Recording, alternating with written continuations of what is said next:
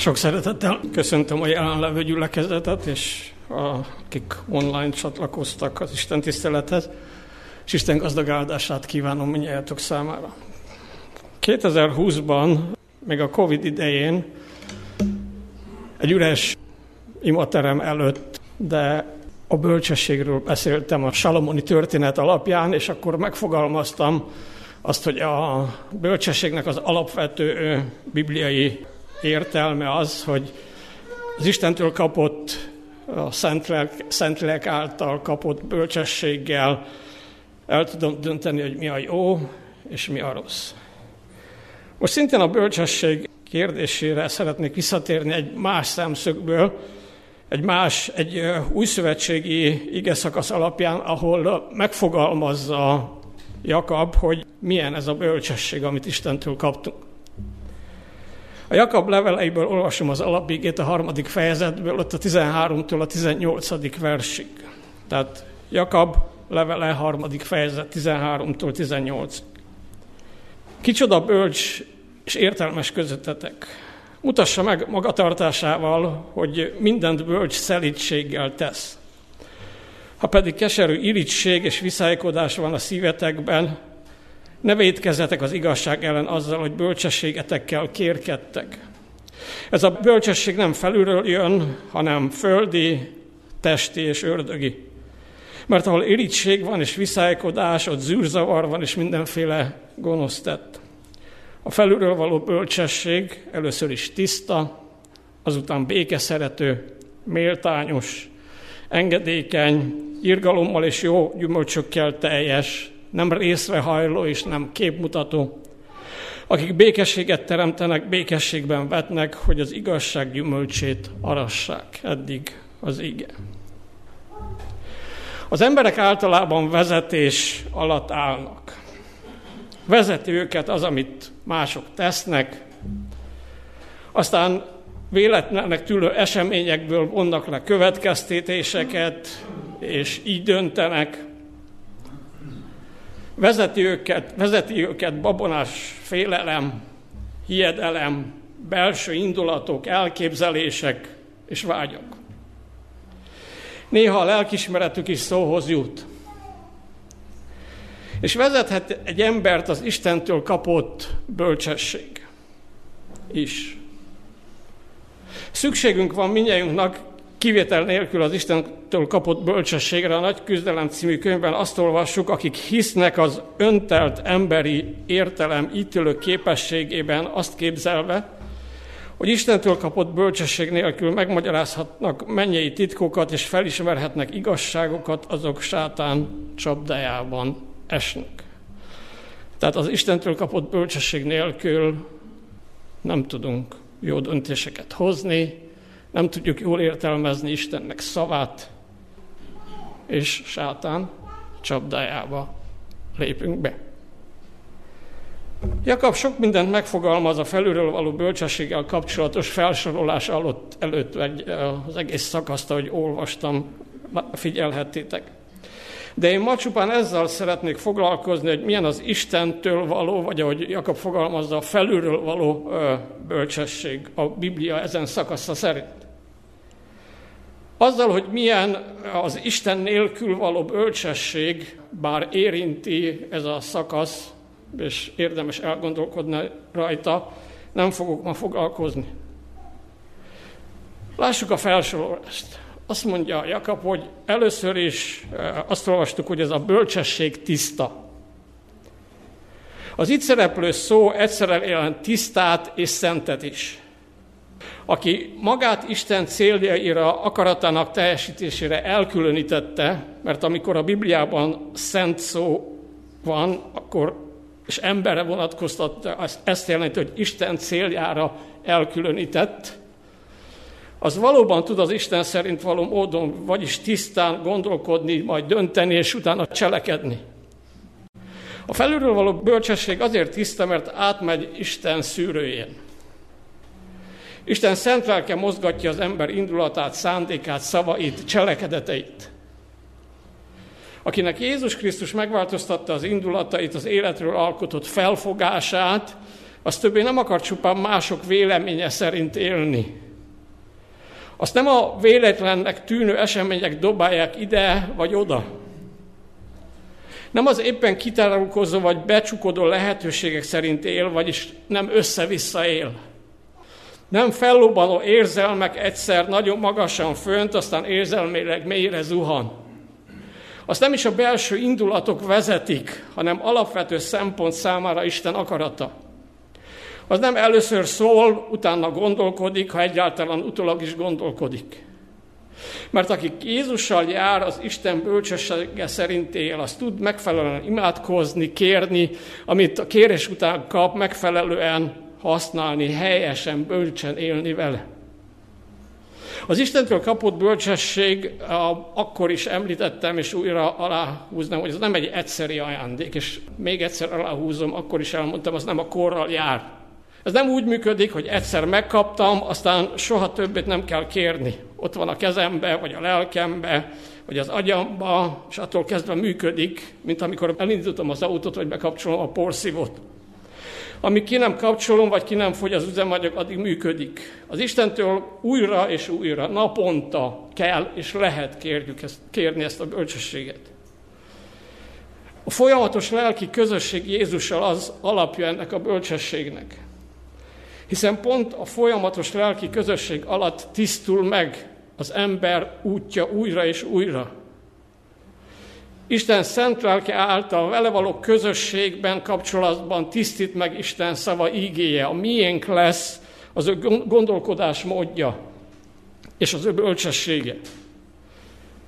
Isten úgy végzi ezt a hívőkben nap mint nap, hogy adja az ő szent lelkét, és tudjuk, hogy Isten lelke megtanít minket mindenre, amire szükségünk van.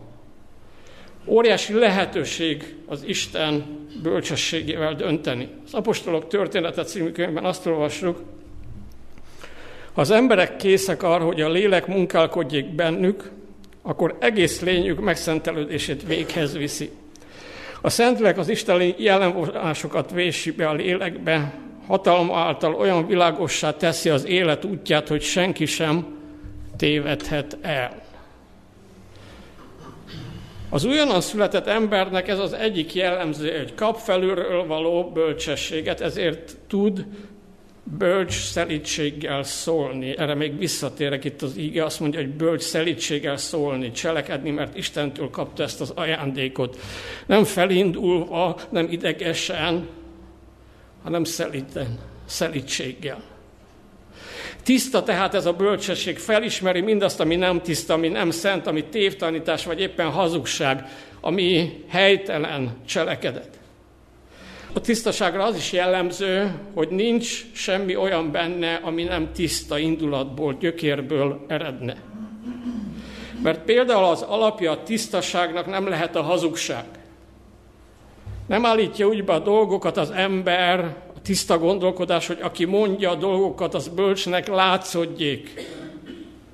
De amit mondanak, vannak olyan részei, amelyek nem igazak, csak valami érdekből, vagy, vagy célból úgynevezett szent, vagy érdekhazugságot vesz igénybe, mert ahogy van szent harag, ugye a, a szent hazugság fogalmát is megfogalmaztuk mi keresztények. Jobb, ha ezt nem mondjuk meg, vagy nem így mondjuk, csak egy kicsit ferdítünk, vagy fordítunk rajta.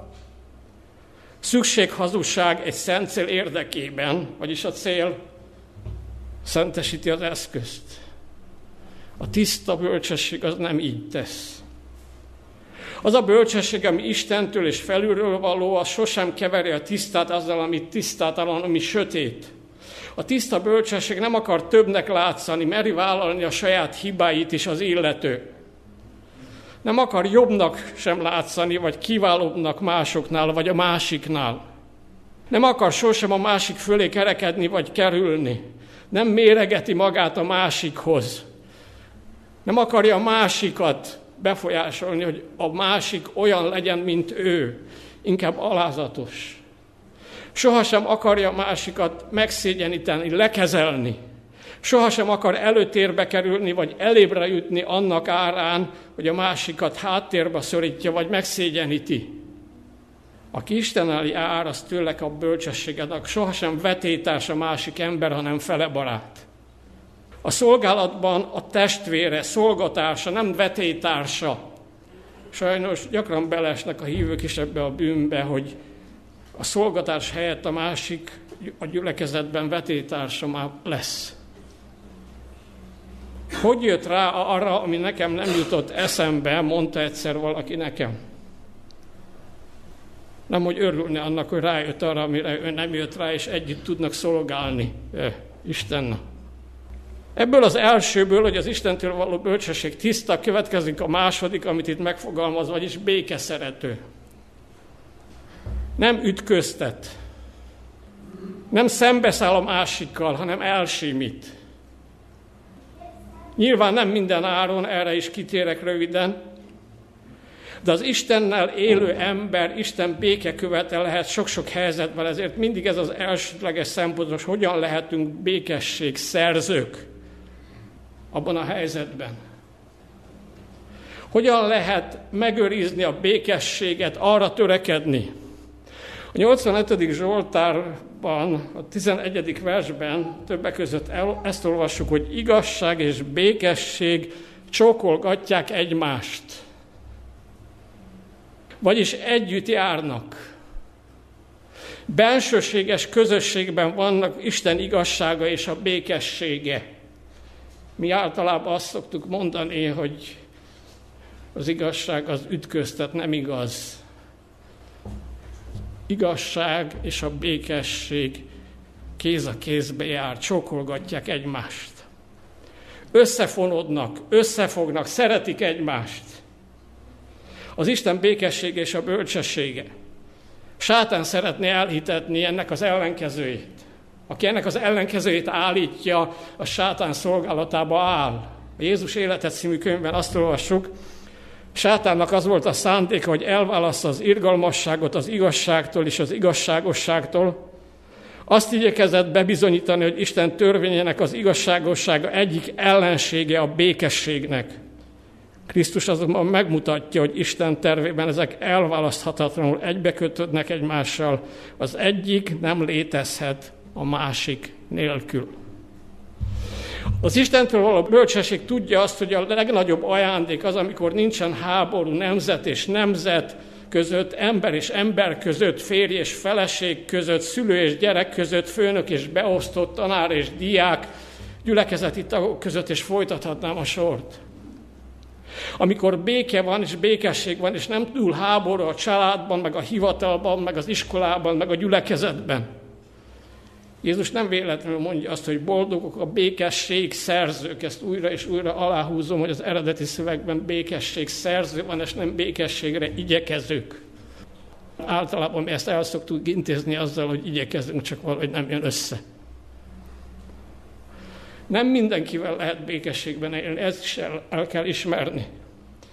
Ezért mondja Pál az egyik helyen, hogy amennyiben rajtatok múlik. Tudjuk azt, hogy vannak emberek, akikkel nem lehet békességben élni, mert mindig találnak valamit, amit, amin összevesztenek a másik emberre.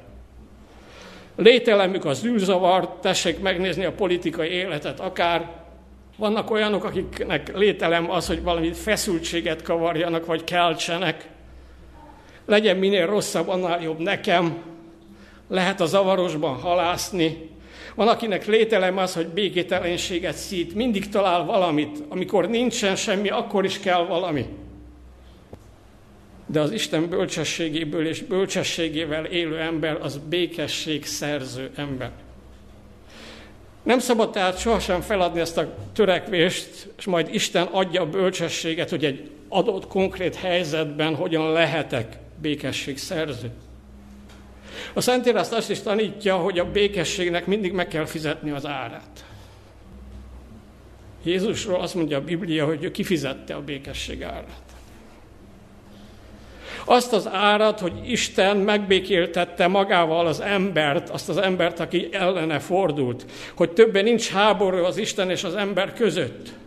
Ő Jézus Krisztust áldozta fel azért, hogy mi békességre, belső békességre lejjünk az Isten segítségével. Nála nélkül nincs békesség. Ki fizette azt az árat, amit mi nem tudtunk volna, és nem tudnánk most sem, sohasem kifizetni azt.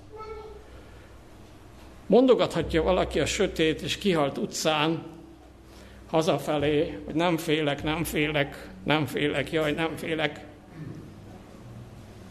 Ettől lehet, hogy kevésbé fog félni, de hogy nem lesz békesség a szívében, az biztos.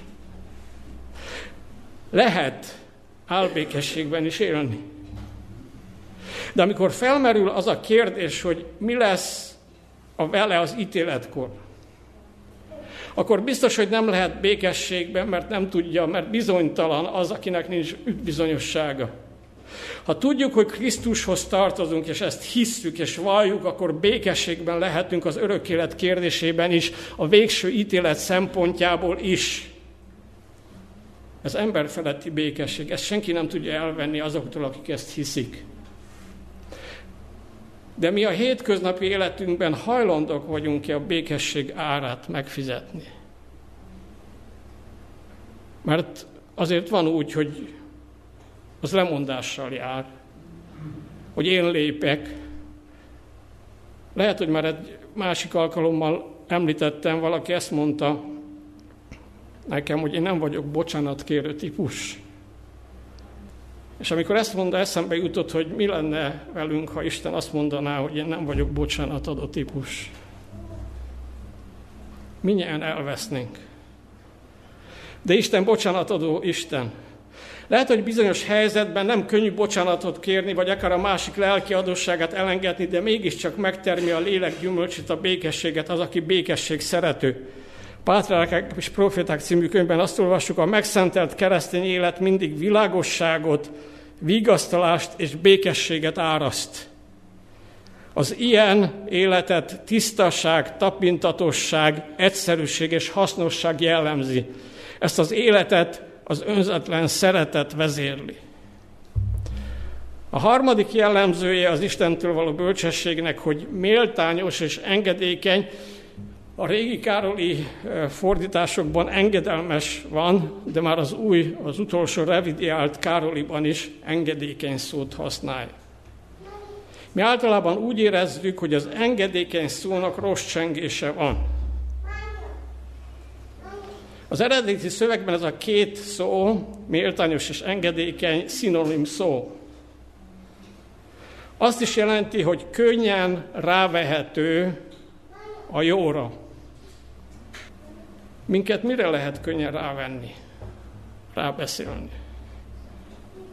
Hányan vagyunk itt, szerintem mindnyáján, hogyha szeretnének rábeszélni minket egy, eh, legalábbis remélem, bankrablásra felháborodottan tiltakoznánk, hogy hogy jut eszébe egyáltalán valakinek ilyen. Hogy kiraboljunk együtt egy bankot. De arra rábeszélhető, vagy például, hogy ne szólj be a másiknak. Könnyen rávehető a jóra. Ez igaz ránk vonatkozóan? Tényleg könnyen rá lehet venni engem a jóra? Nem fordítva van? Két perc alatt rábeszélnek minket a rosszra. Lehet, hogyha azt mondja valaki, hogy gyere, gyűlöljünk együtt, felkapnánk a fejünket, de aki burkoltabban teszi, akkor talán észre sem vesszük, és vígan gyűlöljük a másikat együtt. Könnyen rávehető a jóra, aki Istentől való békességgel bír. Milyen könnyen rá lehet venni minket egy kis plegykára, a harmadikra nézve, de könnyen rávehetnek téged engem arra, hogy jót mondjak a másikról. Akkor is, amikor mindenki rosszat mond róla könnyen rávehető vagy a jóra. A másik szó itt, amit említettem, az az engedékeny. Az engedékenységnek is van határa. Nem baj az, ha mi engedékenyek vagyunk, csak ne abban legyünk azok, ami nem Isten akarata. Legyünk abban azok, ami Isten akarata. Engedjünk Isten akaratának. Talán ezért van a Károli, régi, régebbi Károli fordításokban, hogy engedelmes, vagyis enged Isten akaratának. Több testvér között ült a vita, Egyre komolyabb indulatok jöttek a felszínre az édesanyja halála után. Ott volt az örökség, hogyan osszák el a két lakást, meg az ott maradt bútorokat. Az az egy, aki hívő volt ebben a családban, szeretett volna egy kedves kis bútordarabot hazavinni. Örült volna, ha az az övé lehet, és emlékként ott van nál. Aztán legutoljára azon is dúlt a vita többiek között, és azt mondta a testvérének az egyiknek, hogy akkor vidd el te. Ugye az ember várja a happy endet, a boldog véget, a filmszerű befejezést, hogy a másik, a nem hívő testvér egy hét múlva zokogva, nagy vacsorát ad a hívő testvér tiszteletére, visszavitte a butort, átadta masnival átkötve, dehogy is. Szépen megtartotta magának. Vagyis a másik engedett. Lemondott, és Isten nem adta vissza neki azt, amiben engedett, amit odaadott. De azt mondta az illető, hogy mégis békesség volt, békességben volt. Többet ért számára a békesség, noha szerette volna ő is emlékként megtartani. De miután engedett, olyan nagy békességet adott neki Isten, mert tudott és akart lemondani, így kapta Istent ajándékba lényegében. A bútort nem, de a lelki ajándékot, a békességet igen. Isten ilyen kedvesen is megajándékozhat. Végül is maga Isten volt az jutalom, nem? A még szorosabb és mélyebb lelki közösség vele könnyen rávehető vagy a jóra. Mert ha felülről való bölcsességed van, akkor könnyen rávehető vagy a jóra, és könnyen lemondasz dolgokról. A negyedik jellemző, az is egy ilyen párba jelenik, irgalommal és gyümölcsökkel teljes. Ha ismerjük önmagunkat, vagy körülnézünk a világban, tudjuk, hogy hajlamosak vagyunk az irgalmatlanságra. Lehet, hogy most megharagszik valaki rám, de mindenki kivétel nélkül. Ki jobban, ki kevésbé, szóban, vagy cselekedetben, indulatban, vagy gondolatban, munkahelyen, vagy osztályteremben, hivatalban, üzemben, családban, az életben, a gyülekezetben.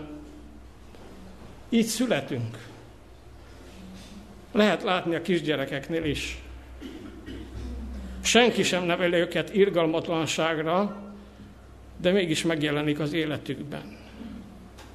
És mire felnő, mivel mások is ezt teszik az óvodában, az iskolában, magától érted, az boldogul az életben, aki irgalmatlanul elbánik a másikkal, letapossa, kitapossa, beletapossa, és lehet fokozni a dolgokat.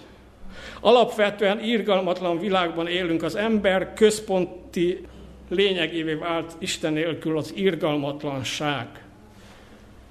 Csak ide a, nem messze a szomszédba kell menni most, vagyis figyelni az ottani eseményeket. Hogy az irgalmatlanság, hogy ki tud csúcsosodni. Kire jellemző leginkább az irgalom? A mindenható Istenre. Irgalommal megszánt minket, elküldte Jézust, az egyszülött fiát. Aki tehát ezzel az irgalmas szeretettel szeret, szereti a másik embert, az keresi a lehetőséget, nem várja, az keresi mikor, kivel tudna irgalmasságot cselekedni. Az például engedi megtalálni magát, az engedi megtalálni az idejét, a kezét, a gondolatait, még a pénztárcáját is. Az cselekszi a pénzével is az irgalmasságot. Mert az irgalmas Isten irgalmából él naponta. Azt tartja életben, hogy Isten irgalmasan cselekszik vele. Tudja, hogy mit érdemelne a bűnéért, és a bűneink, bűneiért. Tudja, hogy milyen irgalmasan cselekszik vele Isten, hogy megtalálta, megszánta, megkereste, megváltotta, neven, nevén nevezte, és Jézusé lehetett az élete. Engedi tehát megtalálni magát, idejét, pénzét, fizikai erejét, szívét. Annak termő élete van. Ezért mondja itt, hogy gyümölcs termő gyümölcsöt terem irgalommal. Termi a lélek gyümölcsét. Jézus azt mondja, szintén a hegyi beszédben, hogy boldogok azok, akik irgalmasságot cselekszenek, mert irgalmasságot nyernek. Átélik, hogy Isten újra és újra velük is irgalmasságot cselekszik. Megtalál téged az Isten, amikor általad akar másokat, másokkal irgalmasságot cselekedni? Vagy valahogy úgy elkeveredsz ilyenkor, mindig, hogy nem talál rád az Isten, és nem tud rajtad keresztül irgalmasságot cselekedni.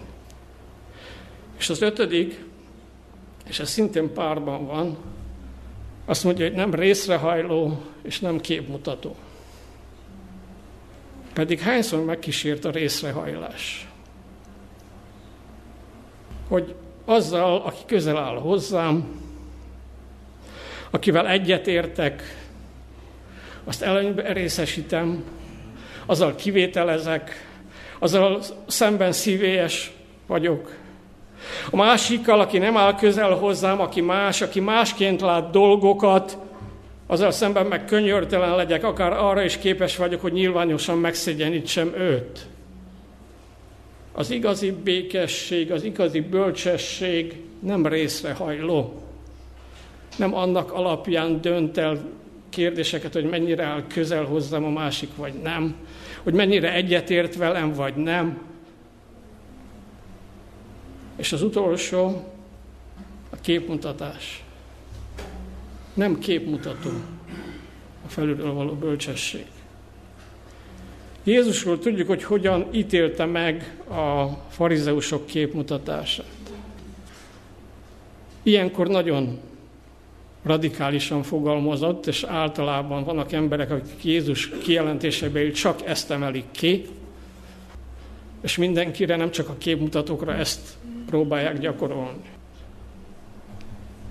Az egyik legkeményebb szó hangzott el akkor, amikor a farizeusok képmutatásáról beszél.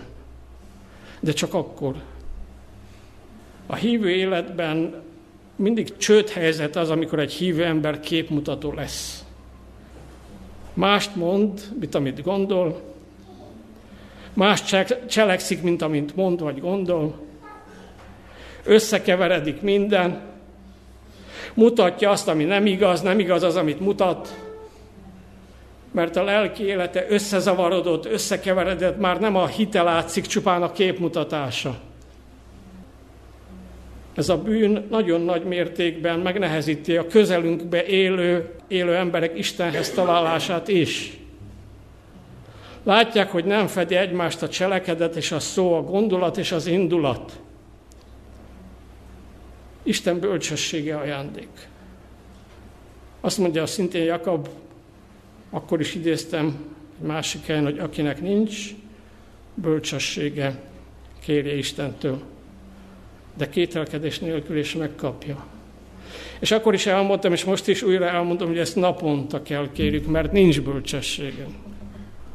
Akkor se, ha fiatalok vagyunk, akkor se, ha idősek vagyunk, akkor se, ha középkorúak vagyunk. Mert a bölcsesség egy Istentől jó ajándék, és nem egy szerzett tulajdonság. Azt újra és újra el kell kérni. Felmerül a kérdés, hogy csak bölcsességet ad Isten. Azt mondja az ige, szintén Pál mondja a romai levélben, hogy Jézussal együtt megkapunk mindent. Azt mondja, hogy hogy ne adna nekünk mindent Jézussal együtt. Nála nélkül nincs bölcsesség, vele együtt, igen, mert ő a megtestesült bölcsesség. Aki kéri Istentől Jézust, vagyis a vele való közösséget, azt megkapja őt a Szentlélek által. Abban jelen van ahogy tudjuk az új szövetségi korban, a Szentlélek által van közöttünk bennünk Jézus. Az belül hazaviheti, annak a szívébe beleköltözik Jézus Krisztus, tud vele élni, általa bölcsességet és vezetést kap. Így lesz valóság az, hogy visszatérjek az elejére, hogy tudunk mindenben bölcs szelítséggel cselekedni. Szelítséggel, nem felindulással, nem beolvasva egymásnak, átgondolatlanul, hirtelenkedve, nyilvánosan megszégyenítve, szelítséggel. Úgy, hogy amit mondunk, az senkinek nem használ, nem úgy, hogy amit mondunk, az senkinek nem használ, senkit sem épít, és senki áldását nem szolgálja. Ezt is újra és újra Alá szoktam húzni az Efézusi levél 4. fejezet 29. verse szerint Pál azt mondja, hogy csak akkor kell szólni, az használ, ha épít, és áldást jelent a másik számára, hanem akkor inkább húzzuk be a cipzárat. Vágyik-e a mi szívünk arra, hogy egy adott helyzetben Isten bölcsességével szeliden akarunk reagálni, beszélni, cselekedni, szeliden? Olyan nagy ajándék ez. Ma Isten ezt akarja nekünk adni, hogy mindent bölcs szelítséggel tudjunk cselekedni. Hogy a bölcsességünk felőről származó, és nem olyan, ami a saját, amiről elolvashatjátok. Szintén itt a felolvasott alak ígében, hogy ennek mi az eredménye. De én újra idézném, és ezzel zárnám, hogy a felülről származó bölcsesség először is tiszta, aztán békeszerető, méltányos, engedékeny, irgalommal és jó gyümölcsökkel teljes, nem részrehajló és nem képmutató. Amen. Most, amikor újra imában Istenhez fordulunk, akkor megint arra hívna, hívlak benneteket, hogy magatokban hozzátok meg azt a döntést, és miközben imádkozunk, azt erősítsétek meg, hogy kérjük Istentől ezt a bölcsességet, hogy akarjuk ezt a bölcsességet, és engedjük, hogy ez a bölcsesség legyen életünk része. Urunk, Teremtő Istenünk és megváltunk.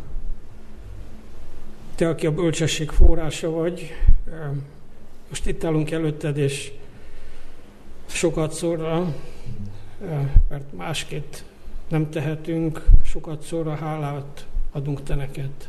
Hálát mindazért, amit tőled kaptunk és kapunk, és most különösen azért, hogy te a bölcsességet a mi életünk részévé akarod tenni. Hálásak vagyunk, hogy ez a bölcsesség, erről a bölcsességről több mindent találunk az ígében. Hálásak vagyunk a mai ígéért is, és valóban, hogy ez a felülről jövő bölcsesség jellemezze életünket, döntéseinket, szavainkat, és így viszonyuljunk egymáshoz, így gyakoroljuk tetteinket, így éljük meg hitéletünket. Urunk, tudjuk, hogy önmagunkban nincs jelen ez a bölcsesség, és tudjuk azt, hogy újra és újra kérnünk kell tőled. Most újra meg akarjuk hozni ezt az elhatározást, hogy annak érdekében, hogy állandóan a mi életünk részévé váljon itt és most, és újra és újra naponta kérjük tőled azt. És tudjuk azt, hogy maga Jézus Krisztus az, aki a bölcsesség. Ezért az ő jelenlétét kérjük, vágyunk arra, és óhajtjuk azt tudunk. Mert ez a bölcsességtől vezérelve éljük életünket, a békesség szerzők vagyunk, a tiszták vagyunk, a méltányosak vagyunk, engedékenyek, ha nem vagyunk részrehajlóak, nem vagyunk képmutatók, irgalmasak vagyunk, akkor, amikor eljössz az égnek felhőjén, hiszen ez a reménységünk, ez az ígéretet, hogy Jézus visszajön, akkor ott lehetünk veled. És ez a bölcsesség, mivel állandóan a te jelenléted, közvetlen jelenlétedbe élhetjük le életünket akadályok nélkül, bár itt is jelenlétedbe élhetünk, de ott akadályok nélkül, akkor ez a bölcsesség mindig a mi életünk része lesz. Addig is kérjük a te áldásodat, oltalmadat és a tőled kapott bölcsességet, atyánk. Amen.